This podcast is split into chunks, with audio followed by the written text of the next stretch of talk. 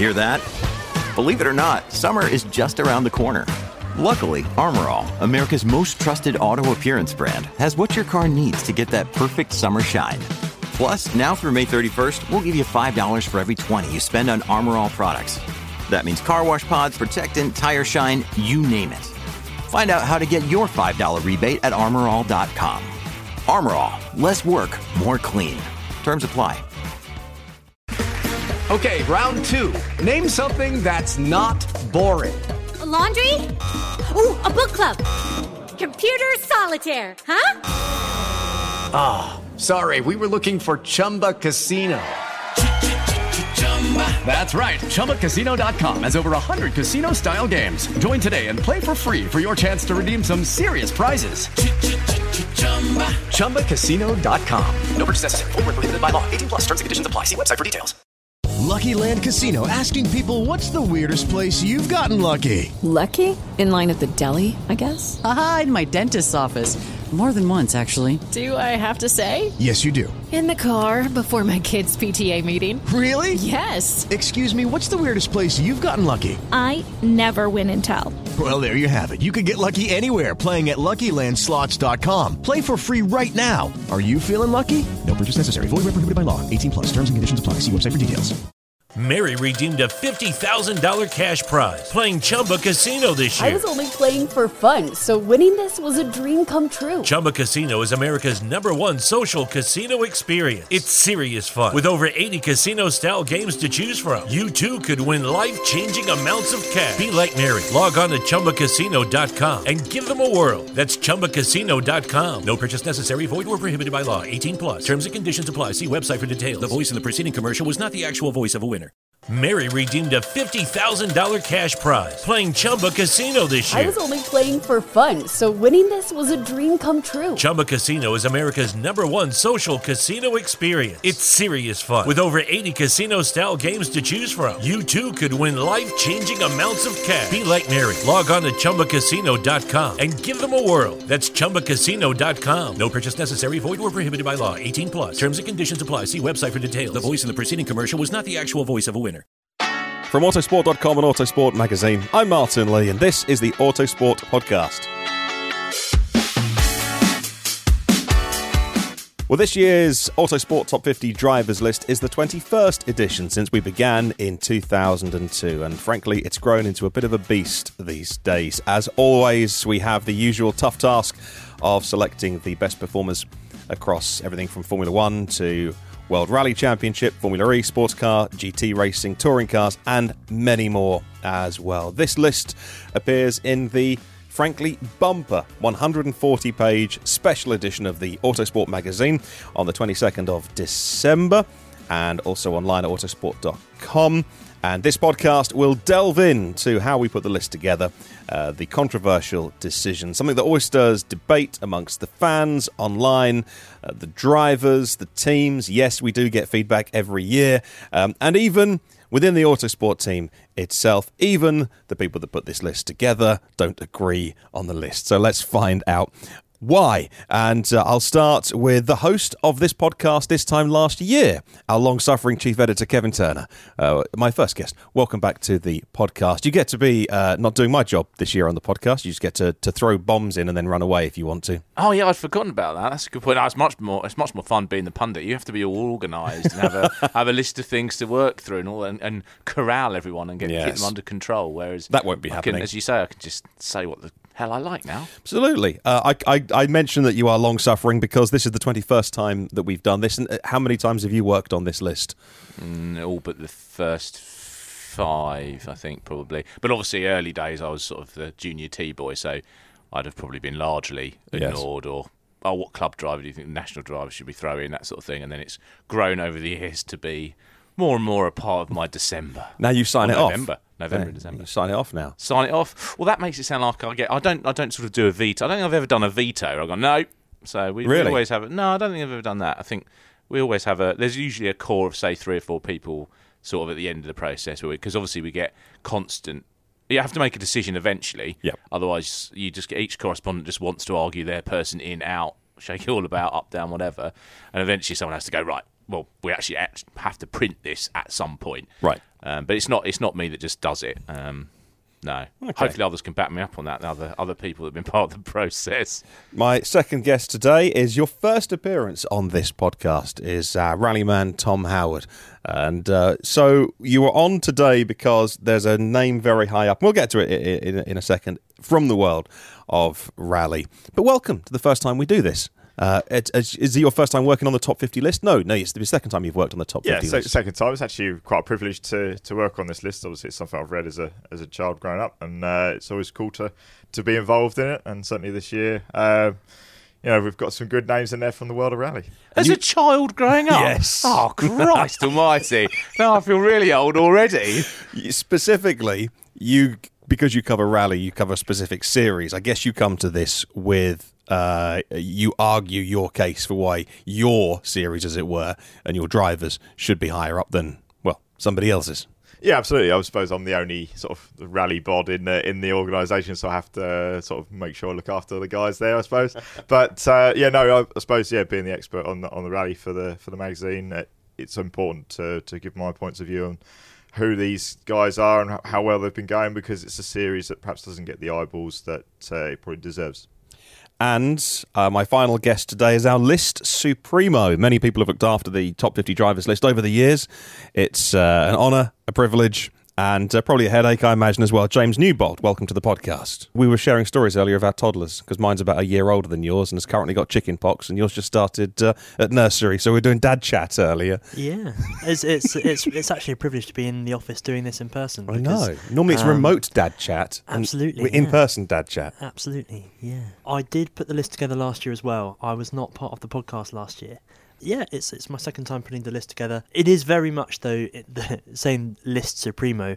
I mean, I started the list, and then it then becomes its own beast as sort of I pitch in names that might fall through cracks of of um, different places, and I create a long list of sort of fifty to seventy drivers, and have a have a first bash, if you like, at, at, at trying to put them in an order based on the different uh, mm. correspondence season reviews for all of our reviews from WRC to DTM, which is the season the, the, the series that I've been looking after this year, to Formula One and everything in between. Our correspondents will rank the, the best drivers, and, and that's a really important point to, to start off with. Frankly, is that we go by the rankings that the correspondents put together themselves. So, for example, on our list, a champion in one of the very top uh, US motorsport categories is, is ranked below uh, a, a, teammate. But that's because that is effectively what was handed down to us by the correspondent of that series in his own top 10. So we have to be consistent with um, our own season reviews. And then we go from there, really. We, we, have a, we have a go at trying to whittle down the list. We try and spread the love a little bit, but there's always that question of how do we prioritize what series above another, taking into account the level of prestige of the series, the the amount of competition involved, and in some cases maybe other aspects which are harder to pin down, like the amount of sort of technical input that drivers have to have if it's a, a series where development is allowed and, and the difference that that can make as well. So there's lots of factors that will come into play. There's lots of shuffling around as, as people go up and down the list. We come down to a final top 50, which nobody is happy with, but it's uh, it's our it's our best crack at what is ultimately meant to be a bit of fun to to try and put together a list that that, that, that highlights achievements of, of the, the top drivers in, in our view. So yeah, this is not scientific. This is not we we have this is not solely data related. If you're listening to this and, and thinking I would have put that you know that person number 32, not number 33. This is our best effort at the end of the year to go back over the last year, and that's important to mention that it is over the last year. So there'll be some people who have had fabulous careers, but a bad year. And hopefully on this podcast we can reveal the secrets, explain our thinking behind how we put this together. What does what do you want this list to do and not do as well? Because as we put the top fifty to, together and we base it on a on a calendar year, Kev, when you come to this, what what do you want the top fifty to be like at the end of the year? Well, first of all, I say we take the process seriously, but the end result should be a bit of fun. I think to, to carry on from what from what James was saying, and this isn't you know we do t- take it very seriously when we're doing it. Uh, and it's yeah, I think it's key to say that it is this season. So this is not a list of the 50 best drivers who are active at the moment. That's a that's a different thing, um, and that's something we try and, and emphasise. Um, so yeah, it's trying to get. Obviously, you want to get a mix of categories. So effectively, you have hierarchies within those championships, which are, as James has said, normally based on the top tens of the correspondents because they're you know they're on the ground, they know what's going on, they've got the insights. Um, so that's the start point. Obviously, you move people around if they've done more than one category. It's yep. the sort of what I like to call the Sebastian Buemi criteria, and he gets moved up or down depending on his WEC versus Formula E uh, mm. things. Uh, but then also, of course, you have to have a hierarchy of the championships. Mm. So obviously, you know, the obvious ones is like, well, F1 would take as a pinnacle of the sport, but how how good a season has it been? How good a season is everything? Because it changes over time. You know, the, the overall order is usually pretty similar.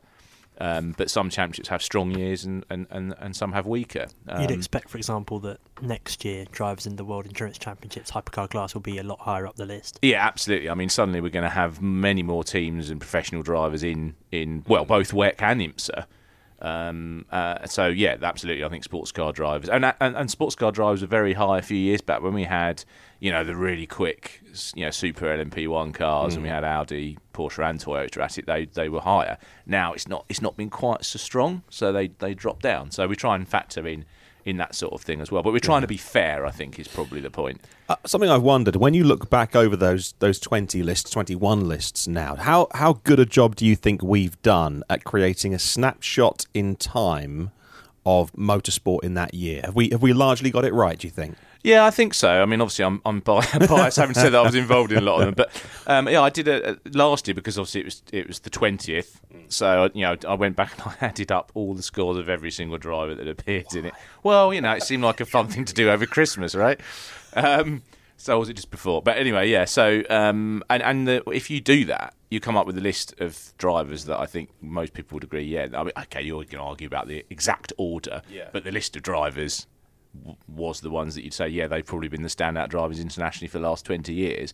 I think towards the back end of the list, the second half of the list, is also about trying to give drivers and championships that maybe aren't so obvious a little bit of a spotlight and just say, look, we haven't forgotten about you know, this uh, this this person deserves deserves a mention. There'll be a couple of those on this list this year. Mm. So it's it's getting them. It's get. I guess it's doing two things. One is it's trying to absolutely assess the top drivers in each year. That snapshot, and the other snapshot is oh, and here's some other highlights that you that you don't want to miss. Yeah, and it's one of the things. Before I started working here as an autosport reader, I always felt that when you read that list, I had a. I always thought I had a bit of a good oversight of know, if you read Autosport magazine every week, you think, well, I know, I know motorsport, you, uh, but you always there's always names in there. You're like, huh? Who are they? Well, I didn't have, know who they were. There have been certain members of staff during the process who have gone, who's that? and they, they got an, they got an official warning, but they weren't sacked. but yeah, they did it again. Uh, but yeah, so that's why you need you that's do nice. need you need some people who've got an overview, and obviously I'm receiving for the magazine, I'm receiving copies from all the championships. Yes. Uh, James has a very good overview. Tom's enthusiastic enough that he's yeah, he's interested in lots of series. Uh, the F1 guys, perhaps not so much because they're on the F1 beat all the time, so they don't know as much outside of F1. So you try and dip into the areas of deep expertise that you've got. You know, Gary Watkins as well. Uh, we rely on him heavily with the sports car ones because you can look at stint averages, for example, but you yeah. don't necessarily know who's running on the old tyres, who's looking after them, who's on the new ones, what they've been told to do, etc. So yeah. you really need the people on the ground, but then it requires it requires people like us as well to have a bit of an overview and go, yeah, but let's not get too carried away with that championship. You know, we've got to slot them in somewhere. So yeah, it's it's, it's quite a it's quite an involved process. There is one driver that that I know Kev is, is not particularly happy about how high we, we placed him on the list, but we gradually wore him down, didn't we, Tom? Absolutely, yeah. We'll, we'll come to that, uh, no, no doubt. But uh, there's definitely enough evidence to, to back up that decision, I think. We will talk about some of the new entries, some of the drivers we've lost, including a uh, top 10 name last year who's nowhere to be seen in 2022. And it's not as if we're going to make you wait to the end of the podcast. We're not, we're not going to count down the list. So we'll might as well give you the top five right now. Uh, it's a it's an F1 heavy list, as you may expect. And number five was George Russell. Number four was Lewis Hamilton. Number three, Kalle Rovanperä. Number two, Charles Leclerc. Number one, Max Verstappen. Let's start with talking about number one in previous years, Lewis has been number one. It's been a no-brainer. Uh, there's been very few people arguing against. Although this this list isn't really about arguing drivers out. You should be arguing in your, your the series, your drivers from your your series. Uh, but James Max Max being number one, any any sort of contentious arguments there? I don't think there is really. I mean, the the records that he's achieved this year, you can't really argue with that. Obviously, we're going by what the Formula One guys have decided. So, in some respects, that's out of our hands because we're not going to, you know, swap the order around and go, no, we think that Guan Yu Zhou should be number one. I'll tell you what, though, that did happen in the early days of the list. If you Really? go back, there was less coherence between the uh, contributor top tens and the top fifty. But Oh, really? yeah, I was yeah looking at uh, in 2005. We really hedged our bets. We had, uh, I think, uh, let me get this right. I think the F1 review had Alonso number one. Raikkonen was number one in the in the sort of top fifty of the F1 drivers, but the overall number one was Sebastian Loeb. So they were really, really hedging their bets that year. Just in case we missed someone. And we do we do look down those lists of drivers through the field. So it's not a case of just picking out well, who got the most points. You know, back in 2018, we put Charles Leclerc in the top 10, and that certainly wasn't based on where he finished the championship, but we could see that that promise and that he'd had a great year. I mean, Daniel Ricciardo's topped the list twice. Robert Kubica has topped the list as well. So it's not necessarily always about who wins the championship is the automatic number one pick. But this year, the weight of evidence does support, I think, uh, Max Verstappen at number one. He was Yeah. he was very close last year. It must be said.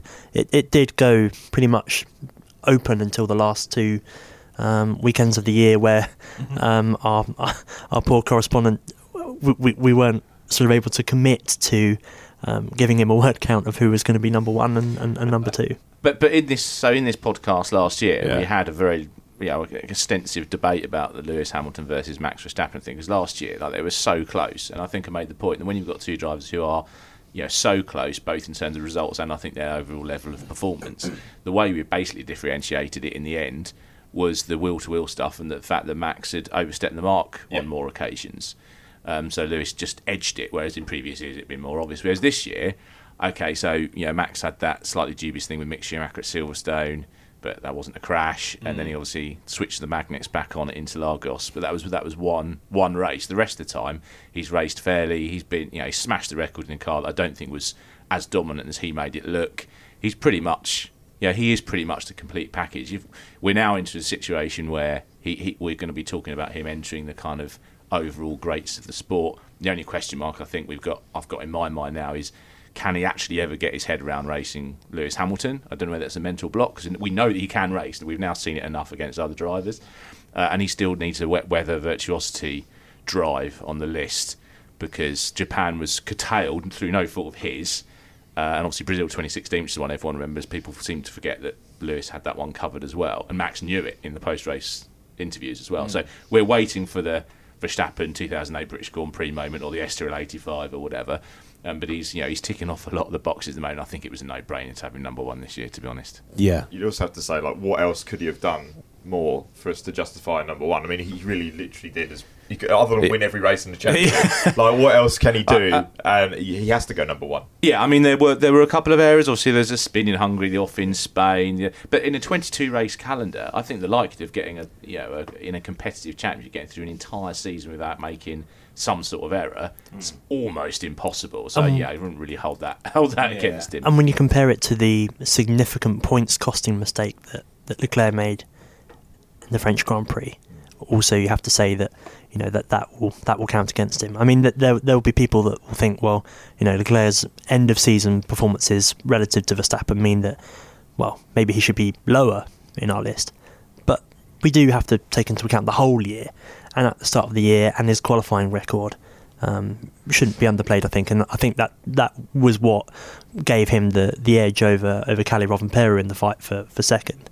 Um, Tom can obviously weigh in on, on the Rovanpera debate because he, he's he's smashed records of the youngest champion and, and, and so forth, and, and looks set for a really prosperous career, Kalle. But Well, should we talk about that? Kalle Hmm. Rovanpera. Should he have been second where Charles Leclerc was? Because Charles Leclerc has made mistakes this year, which which cost him places. Whereas where over the course of the season, where Kalle didn't score big points, it wasn't always his fault. Although he is on the on the ragged edge, and you could argue, well, you know, you make your own luck. So it was his fault because he he didn't drive within himself. He didn't need to push that hard.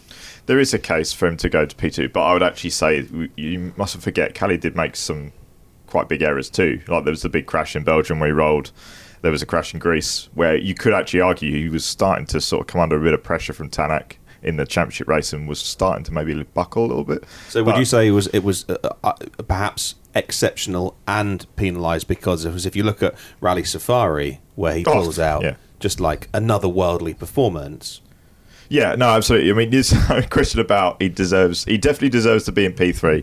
I think P two is probably just pushing it a little bit too much because he won the title with two rounds to spare. So like you could, the last two rounds he was just really. You could tell he wasn't really there. If you know what I mean, he wasn't really his normal self. So Mm. if you're looking at it as a whole season, like he wasn't superb all the way through. Doesn't need to be. But he doesn't need to be. He doesn't but need he to did be. Smash. He's won. He smashed. Exactly. That's the thing. So he's had the luxury of he could just do that. That's how good he's been. But also he could have won as you and I talked about on the on the rally review podcast, he could have won it several times before he did. I think tw- Yeah. I think there was two rallies where he could have won. But, but that's where he had the two crashes with the So- two rallies right. where he could have wrapped up the title. So that's where he had his two errors, where which is why I'm suggesting maybe it got a little bit too much for him. But Hmm. we know what he can do, and the six wins and the 70 stage wins just goes to show that at his age he shouldn't be doing that, but he is. I, I think there are two reasons why I would have Leclerc ahead of Rovin. I agree with all of that, but uh, one is that Rovanpera didn't have to deal with Sebastian Ogier and Loeb on a regular basis. Like there was the, I think Tom wrote a piece like who will who, who's the next one, like, who's the heir to the throne, because it had been left vacant. He hasn't done a Max Verstappen and come along and taken it off the incumbent. The incumbents have gone, so. Uh, obviously, he's, you know, he is mega. I'm not, not suggesting he isn't, but that is that that he can't have that bonus point if you like. And the other one is, yeah, we talked about Leclerc's French Grand Prix, but that's not the reason why he lost the World Championship. The reason he lost the World Championship was because of strate- strategy errors by Ferrari and unreliability. And I also think, and Carlos Sainz hinted at this at the end of the year, he was a early stages of the season, he was bowled over by how Leclerc could hang on to that car. Like, I think that was a fast car at the start Mm. of the year, but I don't think it was an easy car. Like watching Leclerc is like it's difficult to see it on with modern F1 cars because they are on rails in a way that previous eras weren't. But you can see it with Leclerc. You can see the body language. He's hanging on to it, and ultimately he came unstuck at the French Grand Prix by over. You know, it was too much. But he's just great to watch on a qualifying lap. I think he got absolutely the most out of a car that ultimately wasn't good enough to win the world championship. Yeah. 14th place, Carlos Sainz. I will. Uh, I'll, I'll add in. Where did the other rally drivers rank then, Tom? So, uh, Kalle Rovanpera was third, but how does that compare with the other drivers in the series that you were covering this year? Tanak is the next place one in, in P16. He was Kalle Rovanpera was what you'd call title rival, if you could use those words. I mean, he he was the only sort of one who could really push Kalle uh, as close as possible. But realistically, there wasn't really a title fight because had sort of sewn it up mid-year. So um, Tanak was superb, definitely deserves that, that spot in my eyes. The reason why he deserves that spot is his performance in Finland against Rovanpera on home soil, where he absolutely destroyed him in a car that really was not shouldn't have been able to do that. It was it was wild. He needed to tame it. It was all over the place. He looked like he was going to crash all the time, but he actually got through and absolutely destroyed the opposition. So yeah, um, the the other rally drivers, obviously um, Sebastian Loeb, who is a former list topper, as we've already said. He's back in the list, P25. He's had a great year. Um, obviously won Monte Carlo Rally, 80th career WRC win, the oldest driver to win a WRC event at 48 years old.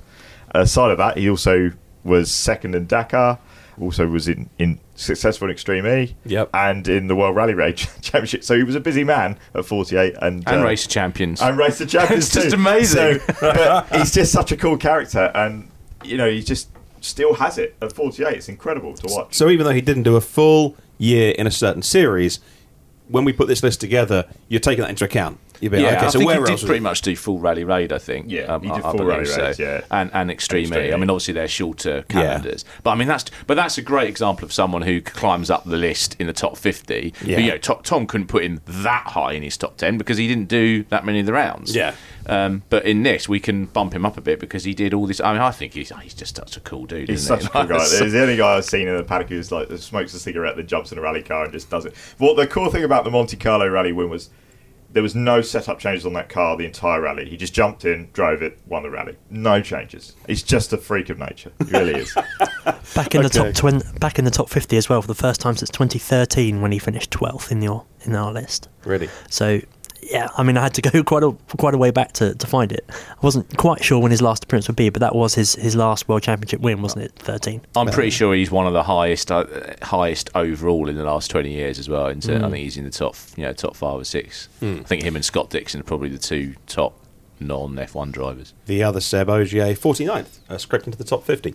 Let's go to the other end of the list then, before we come on to a, a big F1 chat. Is we go to the end of the list, there's 50, which means there's a 51st.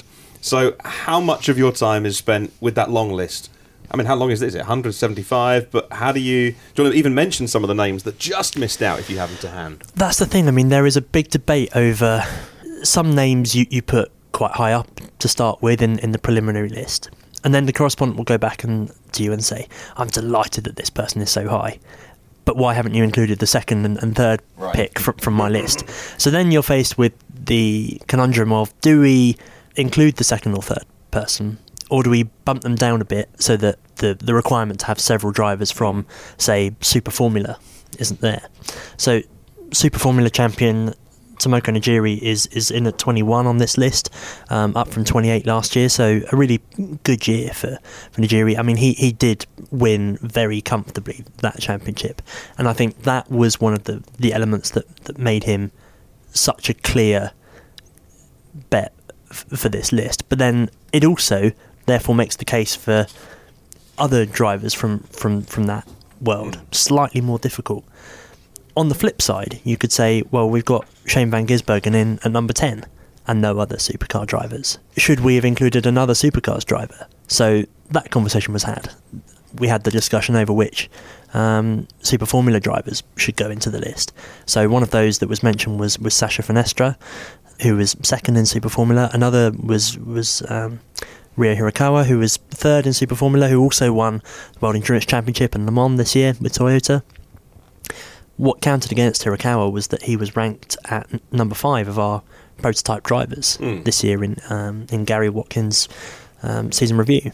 So then we've got to consider, okay, do we then include the number four driver, who is Mathieu Vaxivière from from Alpine? Um, he's another who was you know extensively dis- discussed for this list. We've also got a bit of a gap on the on the IndyCar front from uh, Scott McLaughlin in 28th place to then the rest of the list. There isn't an IndyCar driver. Should we have included another IndyCar driver? The, the next one on our uh, on our correspondent David Malsher's list was was Patricio O'Ward.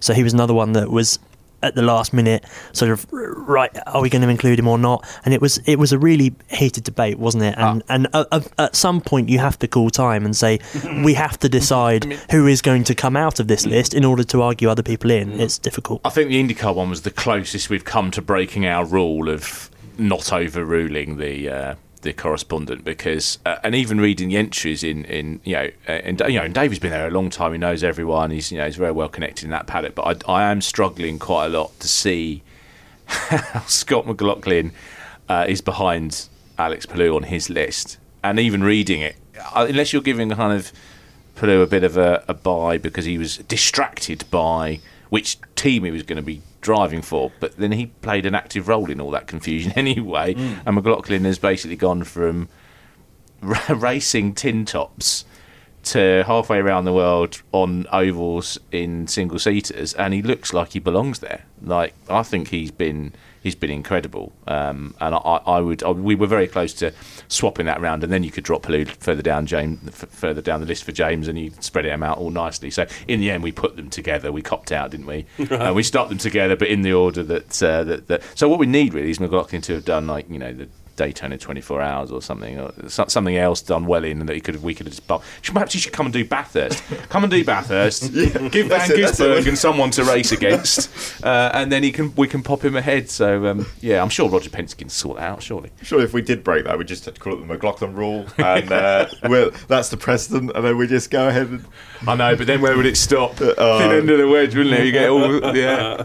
But yeah, yeah, I fully agree with what you're saying. He deserves to be higher. That- To go from supercars and then to be a title contender, in what was his second or third year in IndyCar? That's insane. No, that's that's such a good good achievement from him. And he's got proper teammates as well. I mean, yeah, Newgarden and Will Power are not, uh, yeah, not easy easy guys to race against. I mean, when we talk about late additions to the list, one of those is, is Nick Tandy, who who came in um, in at P46, had a really good year with, with Corvette in the final year of the GTE um, Pro class in, in the World Endurance Championship.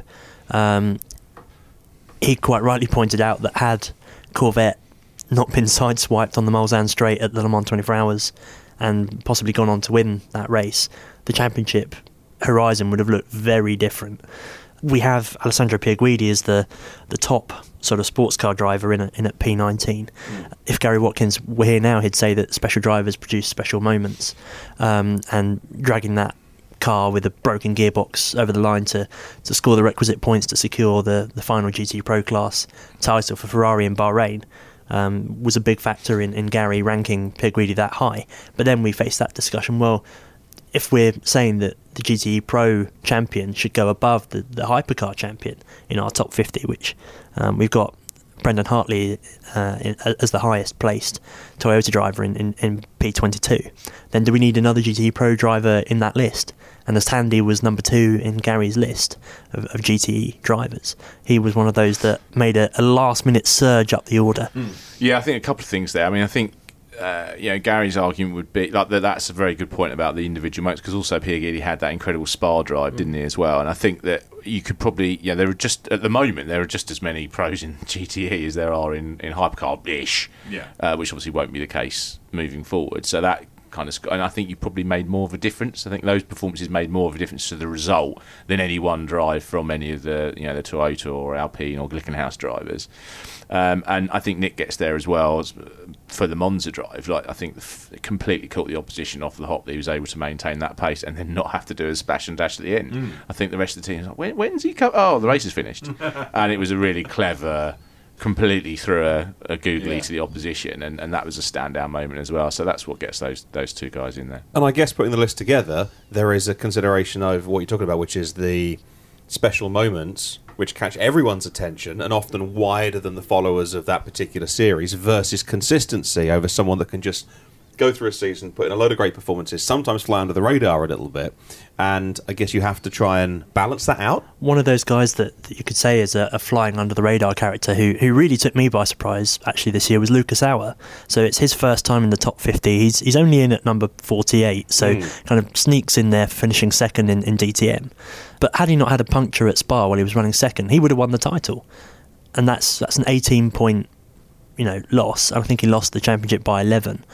Um, so th- those are also things that we can consider. Mm. Of you know, a close runner up in, in in DTM, he had the most number of points in the second half of this season comfortably, even with that um, that that puncture induced DNF. So you can argue, you know, how worthy is, is DTM of a of a spot on, on the list, um, or, or, having two drivers on the list because we've got our, our champion Sheldon van der Linde in at, at number thirty seven.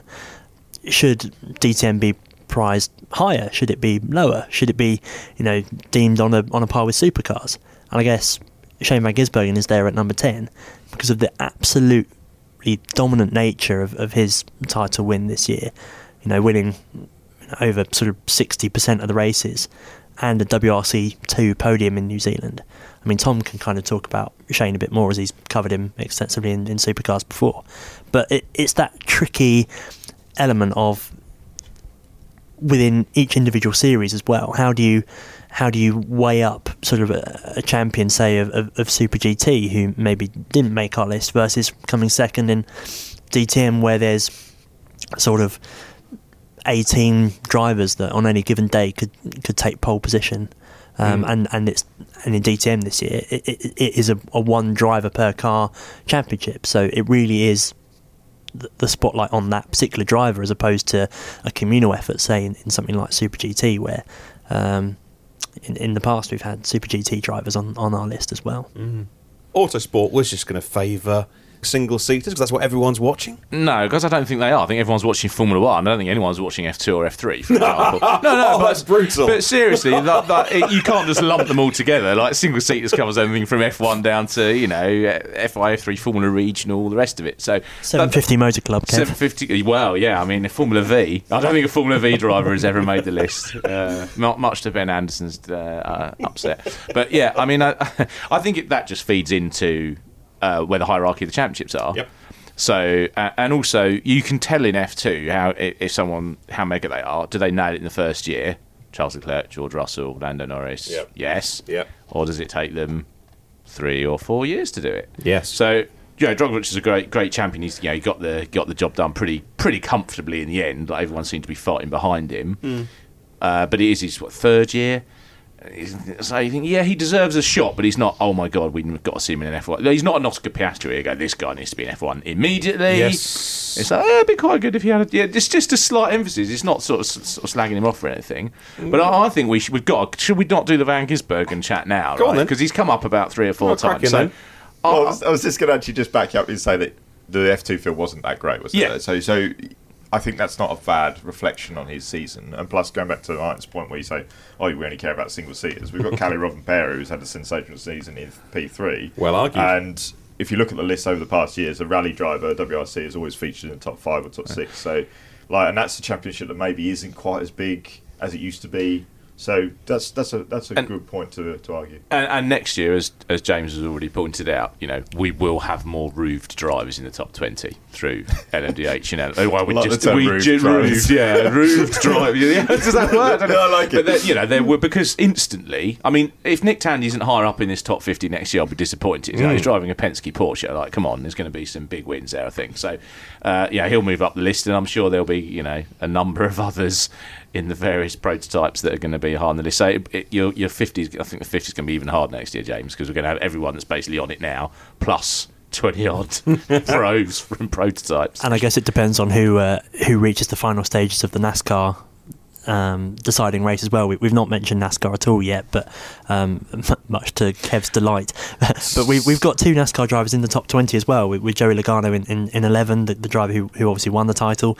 We've got Ross Chastain in, in at number 20 for his first appearance as well. The and highest. Ross Chastain is the highest new entry. He is on our list. That's just recency bias, surely. And of course, it's not down to you know his Martinsville wall ride. That's that's that, you know ultimately that is what got him into the championship race. But as I stressed earlier, it is based on the whole season, and he you know won at very different tracks like um, Talladega and and COTA. So, um, but yes, on on to Van Gisbergen. Let's throw the Van Ginsbergen bomb into the conversation then. Whose fault is that for arguing him so high? I will take some of the blame, but it's also Andrew Van Leeuwen, who is our supercars correspondent and a good friend of mine. But we both covered supercars. Uh, well, he's covered it a lot more than I've, but I've done at least four or five seasons when I was out there working. So I've been around that paddock to know the talent of Van Gisbergen.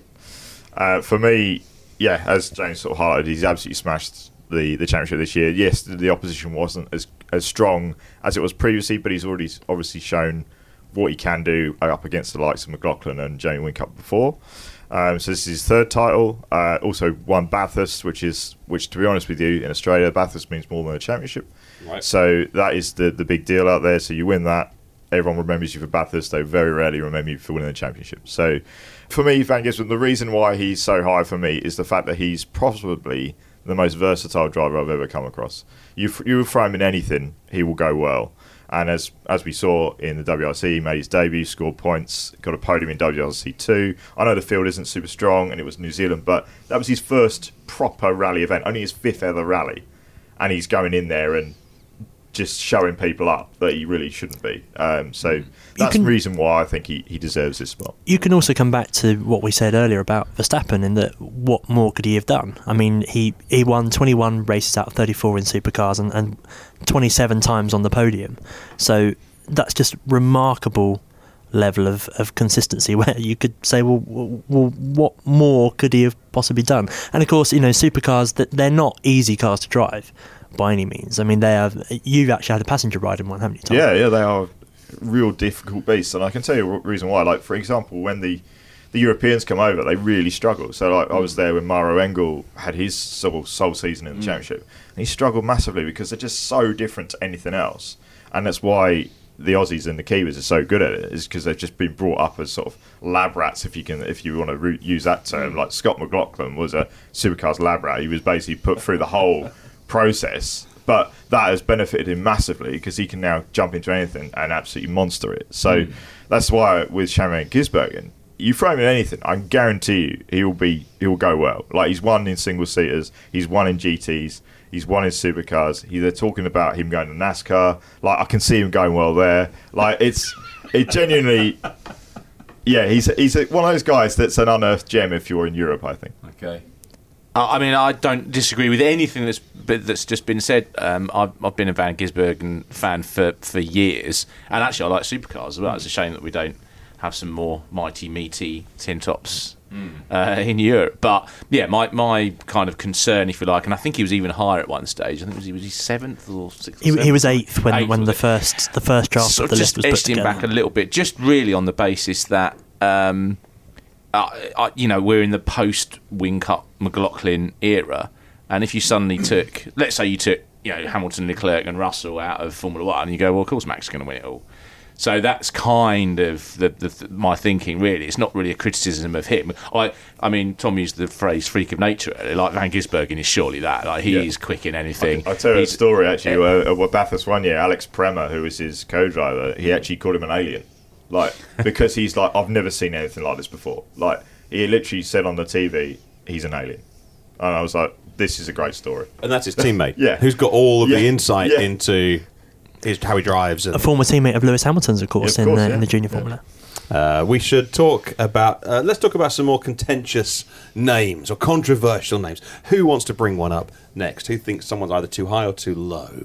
I- I think there's a combination we need to address because people will go, "Why the hell is Lewis Hamilton ahead of George Russell when he got outscored? Russell did the win and he got outscored." Um, which is something I've even heard Autosport staff members say. so this is for them as well.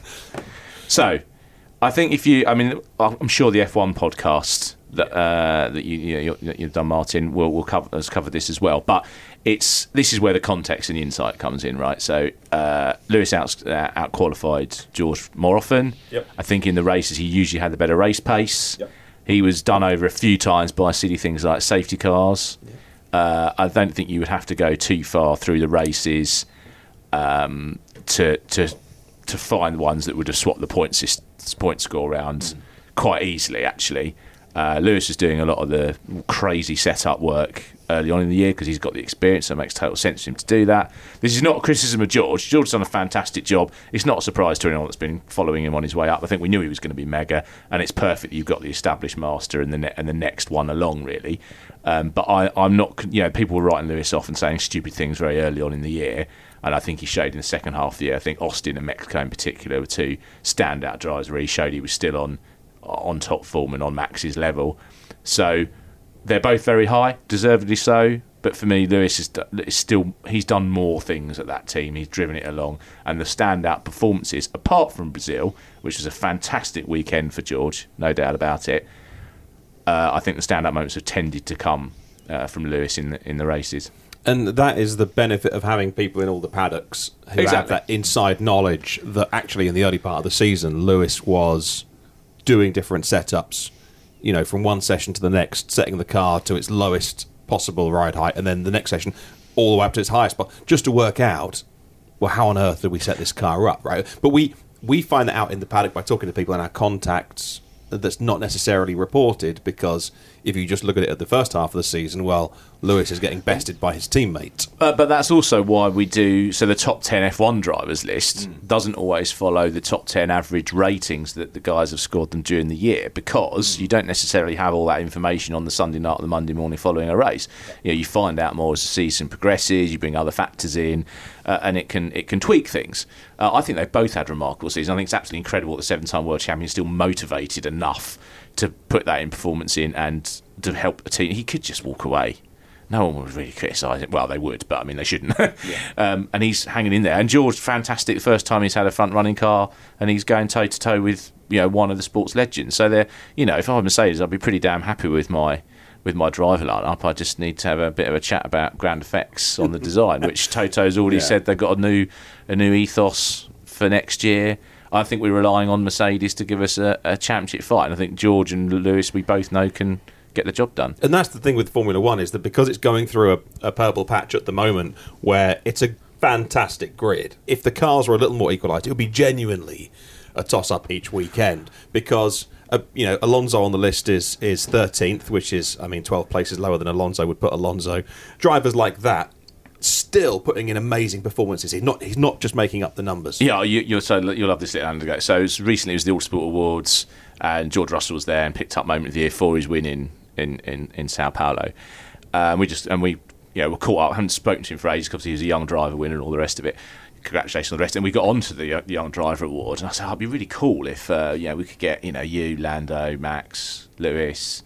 Uh, Charles to come, you know, come and do the same thing. Like equal cars, couple of days. He was like, I'll be so up for that. That'd be brilliant. Let's do that. I was like, our sponsors and teams probably wouldn't let you. Like, oh, let's just not tell them and do it anyway. I was like, you know, because they, all these guys back themselves. They've Yeah. got to think that in the equal kit they're going to go out there and do the business. But I'll tell you what, make the top fifty a lot easier, wouldn't it? Right then, chaps, you're in our top five.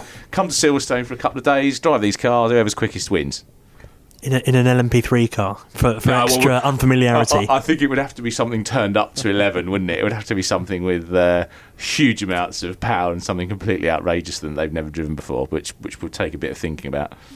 Uh, other new entries this year, mentioned Felipe Drugovich in 34th, P37, uh, Sheldon van der Linde, uh, Christopher Bell, NASCAR in uh, P38, uh, who else? Louis Deletraz, 43. But who did we uh, see back on the lists who we've previously missed? Well, mentioned Lewis Hamilton and George Russell in fourth and fifth, respectively, followed home in P6 by Stoffel Vandoorne, back on the list and a pretty high new entry after a fantastic year. So, again, highlighting those different series that we cover. I mean, Formula E is is a very high quality grid.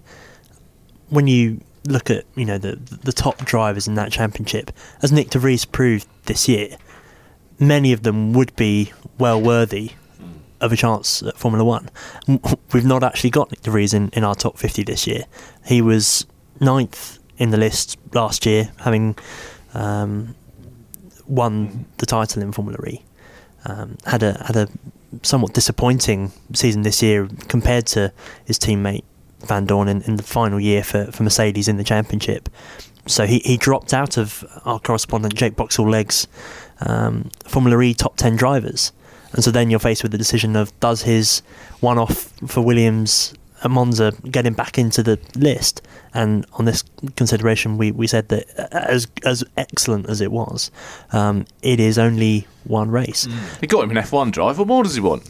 Uh, for next year, all right. If he, perfor- if he performs well next year, he'll be in the in the fifty. But I do think that, that picks up a good point actually on Formula E, is that because not everyone's a fan of the all electric series. Yeah, we get that, and it's got some weird idiosyncrasies about it. But if you were doing a list of right, which are the championships with the best drivers the, and the depth going all the way through the field, are outside of F1, I, I put this to, to, to both Tom and James. I, I can't think of a championship at this moment. Next year with IMSA and WEC maybe, but at the moment I can't think of a championship other outside of Formula One that has got a better grid of drivers on it than Formula E had. I mean, we do have six Formula E drivers on the list. We've got Mitch Evans in 12th place. He was the runner up with Jaguar.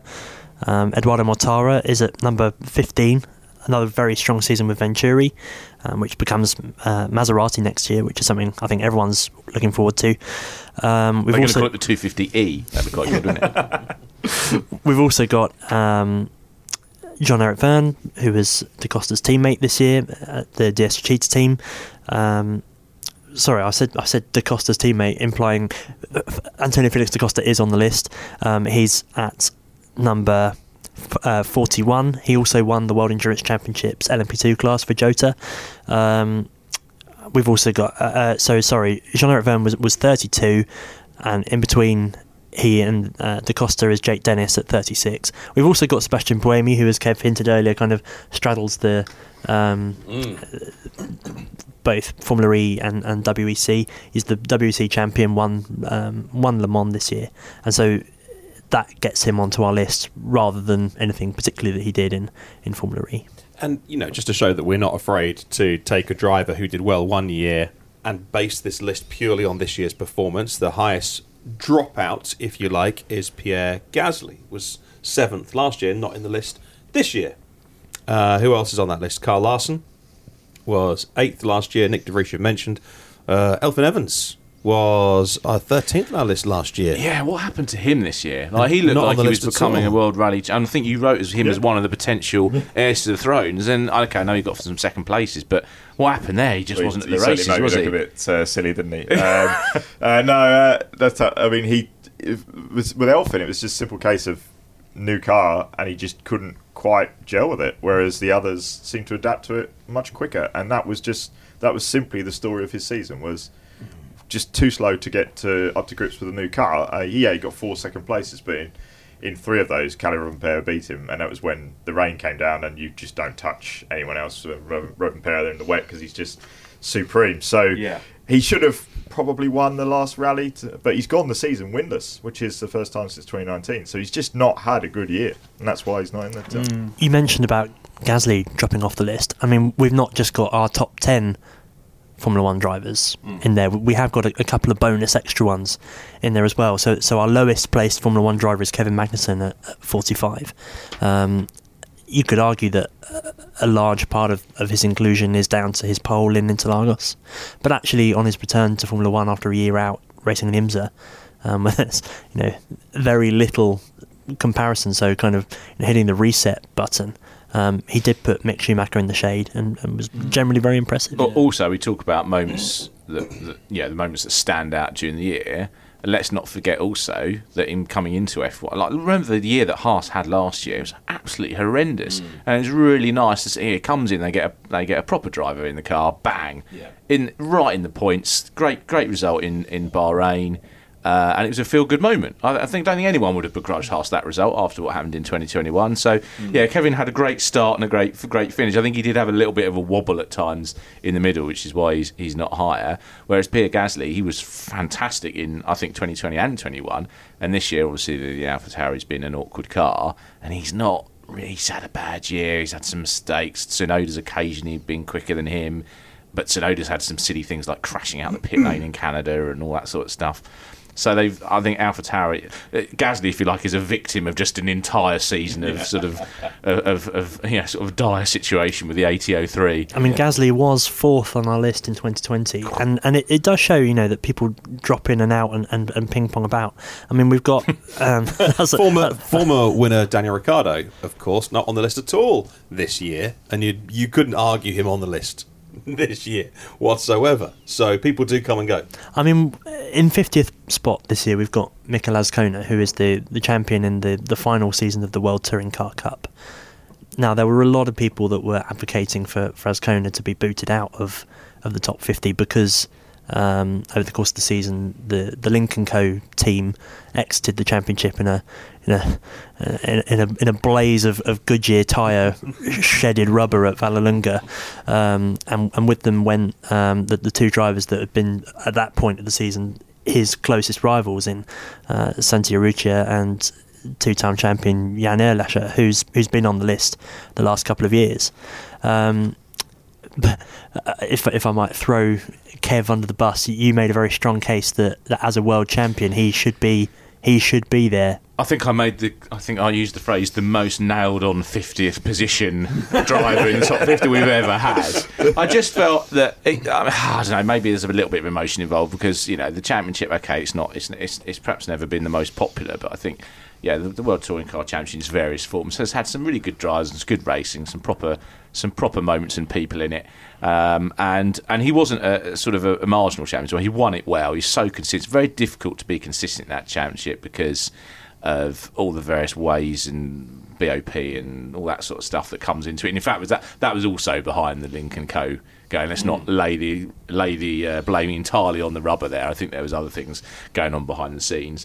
And yeah, as Azcona was just he was just strong all year, really impressive. It's you know there's still decent grid of drivers on there, and like I said the, you know, earlier on, you know highlighting things that you might that might have flown under the radar. And I think probably WTCR is definitely something that flies under most people's radar. So we wanted to we wanted to give yeah pick him up a little bit. But I mean, historically, we have ranked WTCC champions very highly, and, and another re-entry is Jose Maria Lopez, who was uh, Gary Watkins' top pick from the number seven Toyota in, in WEC this year. He's back on the list for the first time since his World Touring Car Championship days winning the titles with Citroen. And in 2014, he was 18th in our list. So well inside the top 20 for a Mm. WTCC champion. And as Kev said, you know, it is a historically significant championship, even if, unfortunately, this year it has sort of dwindled away a bit. And it, the, the the competitiveness of a championship is important as well. Um, I saw that Ash Sutton didn't make the list this year. One of our dropouts. We've not talked about BTCC.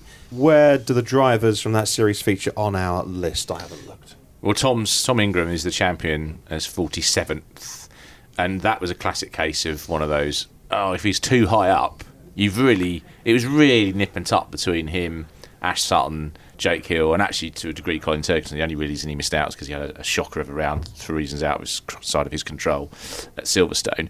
And they were really nip and tuck in Marcus Simmons' top 10 drivers as well. He really ummed and about it. It wasn't one of those where you go, oh, this is an easy order. So uh, you kind of think, well, they either kind of all need to be in there, or Tom needs to be towards towards the back end, and you can't, you know, when we've got the one World Touring Car driver, one Aussie V8 supercars driver, I don't think you can really justify. And we've got, of course, we've got our own separate list for those. You can you can look at autosport.com, Autosport magazine, and find the other nine British Touring Car drivers that Marcus rated during the season. So again, it's get, getting someone that deserves to be represented. The championship deserves representation in the top 50. It was competitive. I think the front guards are really good. They're really clean. This idea that British touring car drivers just smash into each other is actually really old perception now. We've got a generation of drivers who, who know how to do it. I mean, Jake Hill and Tom Ingram ran about three quarters of a lap side by side in the finale when they were going for the. Would have been very easy for Tom to have gone mm, and goodbye. Yes. Uh, and he didn't. They're respectful. So yeah, I absolutely need to be there, but difficult to for domestic in you know domestic championships. It's difficult to know. Really, you can't really argue them up too high. I think. Because it's a domestic championship. Well, it depends on the strength of domestic championships. as Well, of course, I mean, Yeah. you could argue that NASCAR Cup is a domestic championship, but it, it is the it is the top of that particular tree. Yeah. A lot of American drivers want to go there, and I think that helps explain why America struggles to produce F1 talent because they want to go stock car racing. They go to NASCAR, and if they don't do that and go single seaters as well, why would why would Joseph Newgarden leave Team Penske and a chance to win Indy 500 IndyCar Championship every year and earn lots of money and go and tool or, and go and Mm. tool around in the midfield in an F1 cast? What's the point? Yeah. So that's one of the reasons why I think we struggle to get Americans onto the grid. Although of course we do have one for next year. Logan Sargeant didn't make the list either, did he? Mm. So that's another another mention. But will it will he make it next year? We know. Let's talk about that. Actually, the last couple of minutes of the podcast, uh, let's all get your predictions. Then we can hold you to it Ooh. next year and laugh uh, about who who you think might we see on the list. Oh, this is a new feature. Uh, I I know, it, and we, we This is good. before uh, because this year, obviously, obviously no Oscar Piastri on the list this year, but it's an annual list. So drivers like that, no Daniel Ricciardo, but he we, he definitely won't be on the list. But uh, let's look at what drivers you think could make the list and where they could be. Tom, I'll come to you because you know Kalle Kalle Rovanpera, amazing year. Smashed McRae's record by five years, was Five it? years yeah, right, because he was yeah. just twenty-two. Five years in 88 days. He just thinks Right. off the top Yeah. of his head. He It's good work. It's good Um, work. So he just turned 22 when he won it. Does that mean repeat performance could see Rovanpera going for number one? I think yeah, he's going to be hard to beat, isn't he? Like, there's no question about that. Uh, the only the only sort of sort of question mark is is just are we going to see Loeb uh, for more rallies next year? And if we do, if we do, that could genuinely be a spanner in his works because if he gets uh, in a car that actually doesn't is more reliable, shall we say, and, uh, and M Sport fixed some of the problems they've got, then he's taking points away from Rovanpera. So But conversely, if Rovanpera then wins the championship against Loeb, a full on, Yeah. I mean, okay, still beating a 49 year old, but I mean, Yeah. it's, it's one of those, it's a bit like Fernando Alonso catches, just they are, fre- we've used freaks a lot in this. Yeah, yeah, yeah, yeah. you need to come on, get the thesaurus out. Alien. Um, but uh, yeah, so I- I, think that could actually help Rovan That Pera's argument if he then comes out. My, my problem with Rovanpera is I think it's going to be difficult to climb from there because it's not Yeah. really the winning of the multiple championships that's the thing, it's how they win that championship. Right. So if Ogier and Loeb both kind of get together and go, do you know what? We need to sort this fin out. Let's come back and do it properly. You go on to M Sport, I'll go over to Hyundai. Uh, or whatever, then like yeah, game on. And but if he just ends up beating the same, I mean, Thierry Neuville will always finish second or third in the championship, won't he? So you, you, you that's your start point in the championship table. Will he be above or below Neuville? Yeah. Um, I so guess the other, other factor is if Elfyn Evans does actually get his head around this car. Yeah. uh, we know what he can do when he's when he's on it. He may he may well challenge Kalle a bit further. So Interesting. Okay. Who might we see on the list going up and uh, added to the list as well next year? I mean, we might see people from the Peugeot sports car project added. I mean, they only sort of came along for the last sort of three rounds of, of WEC this year. I mean, who who knows? That's the that's the really excite, exciting thing from from my perspective as someone who you know enjoys following sports car racing is that there's all of this newness being thrust into the mix where sort of the only established projects really are, are the Toyota and the Glickenhaus um, which again is, is sort of behind in its development versus the the Toyota. You've got all of these new manufacturers coming in. We could see somebody from, from Cadillac, you know, somebody like Alex Lynn or a, a leading Peugeot driver, a, a Paul di Resta or um, a Loic Duval making a What- return. What will it take for them to make the list? Because it's going to be very competitive. I mean, Winning IMSA or WEC. Okay. or, or, or win Le Mans. yeah, I mean, th- this is the thing, isn't it? It- It's that, that magic moments element, and you know, people that, that make spectacular passes or or you know, in crunch moments make a difference that, that changes the outcome of a race. Um, it, it could make all the difference between them being in the top fifty and, and not. I Mm. mean, one important thing that we should stress is that drivers who aren't in the top 50 this year they're not that's not because they're bad drivers. It's not because we don't rate them. It's not because we don't think they're any good. Any number of drivers that could make this top 50 and ultimately it is just a bit of fun to to um, to, to put this Well- list together and, and, and showcase who we think has done well. But that's not to say that we think anyone who's not on the list is is, is you know unworthy of of adulation, frankly, because you know a, a lot of racing drivers are heroes. You know, the guys in the World Rally Championship threading the needle between the trees. You know, there's guys that haven't having a hope of making the list this year for, for various reasons. But you know, someone we've not mentioned this so far is Esapekka Lappi coming back in with um, with Toyota this year, exchanging the, the, the third car with Ogier. But just because he's not on the list, that doesn't mean that we don't think he's any, any good, or, or Elfyn Evans, or, or any of the others. Well, you're, you're heading off the complaints there because we know that the drivers do read this list, and, and some have complained in previous years, Yeah. or at least sought clarification. Yes, you were 51st is the uh, standard. So, shall I do some quick fire go on, predictions? go on. Russell will be higher because Mercedes will get their act together and Russell will go toe to toe with Max and Lewis for the championship. Oscar Piastri will make it back into the top 50, having been a high flying rising star and then having to sit on the sidelines for a while. I'd like to see Johan Kristoffersson higher up because he's another freak of nature, as we're using that phrase. I think he's amazing. He's the king of extreme, even though he didn't win the championship, should have done. And he's mega at World Rallycross. He just didn't have enough of an opposition, so that's why he's down in 44th. But I think in ability terms, he's kind of he's a Van Gisbergen almost. I think Absolutely. um, so I'd like to see him doing something that means we can justify pushing him up the list. There will be a sports car driver in the top 10. I'll be absolutely amazed there isn't a sports car driver in the top 10 uh, next year, unless they all just win a race each. they spread it around and it's difficult to pick one. Sebastian Vettel won't be in it, of course. No. So we can make that prediction. Scott McLaughlin will be higher. Oh, yes. That's He a good will shout. definitely be We're- higher. Yeah. Well, do you think we should get on some. Uh, he could win the championship, He could, actually. Could. I think. Uh, and then and then it'd be easy to argue him uh, up a lot higher. I'm going to say Um, it would be in the top 20 at least. And he could make top 10 next year. We can have an I think argument if he wins that. the championship, why not? You've also got the, the difficult case of will some drivers inevitably be lower because of this change coming? So will it mean that we rank GT3 championships lower, for example, than than the hypercar? I mean, we've got we've, we've not mentioned him at all so far, but we've got Raffaele Marcello in, in the top 25 in, in, in 24th place, won the GT World Challenge Endurance Cup overall, Spa 24 Hours, GT Masters. You know, that's about as good a season as you can get as a GT3 driver. But just how high can a GT3 driver go up the list? It's a it's an open ended question. But also LMP2 is going to be the su- I think the series that's going to suffer Mm. because actually LMP2 has been where a lot of good drives have been over the last last few years. We've got a few in the list. Who's the highest one? James Who's the highest one in the, of the LMP2 drivers. It's not immediate. Well, Tom Blomqvist, of course, is a DPI driver, and the reason that they will fall down is that all the really good quick sports car endurance drivers will be in a works hypercar.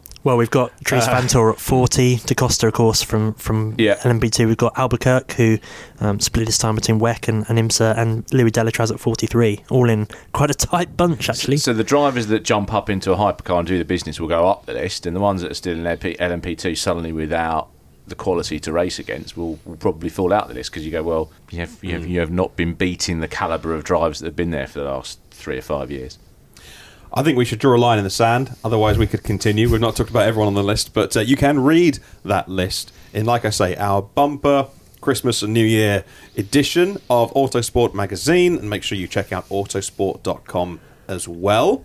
And let us know what you think of the list and uh, and where we got it wrong. I mean, I don't need to invite you to do that because you will anyway. Uh, you can email Kevin Turner personally on uh, his email address, which I'm sure you can find on the internet, uh, dear stalker. It's Uh, kevin.turner at allsport.com. There you go. But name but, but, but it's go, it'd be, nice. I, I'm quite, ha- quite happy to have a debate and disagreement, but uh, we don't hate it. As, as James has very nicely put, you know, if you're not on the list or your driver isn't on the list, that doesn't mean we don't think you're any good. No.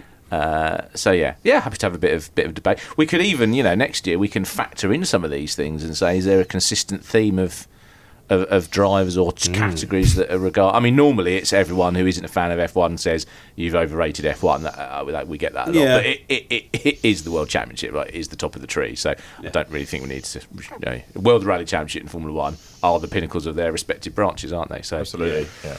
We'll wait and see where they end up next year. Yeah. Okay. Well, thank you for listening, dear listener, and I hope that gives you an insight into a look behind the curtain of how we put that list together. You can find us on uh, social media and on Facebook, on Twitter, all the usual places over the holiday season. Uh, get in contact. Let us know what you think about the list. Thank you for listening, and we'll see you on the next one. Mary redeemed a $50,000 cash prize playing Chumba Casino this year. I was only playing for fun, so winning this was a dream come true. Chumba Casino is America's number one social casino experience. It's serious fun. With over 80 casino style games to choose from, you too could win life changing amounts of cash. Be like Mary. Log on to chumbacasino.com and give them a whirl. That's chumbacasino.com. No purchase necessary, void or prohibited by law. 18 plus. Terms and conditions apply. See website for details. The voice in the preceding commercial was not the actual voice of a winner. If you look for it, every day has cause for celebration. Celebrate a friend for their promotion, baby wedding, life thing. Celebrate yourself for keeping the couch warm. It's no easy feat, especially if it's a big couch.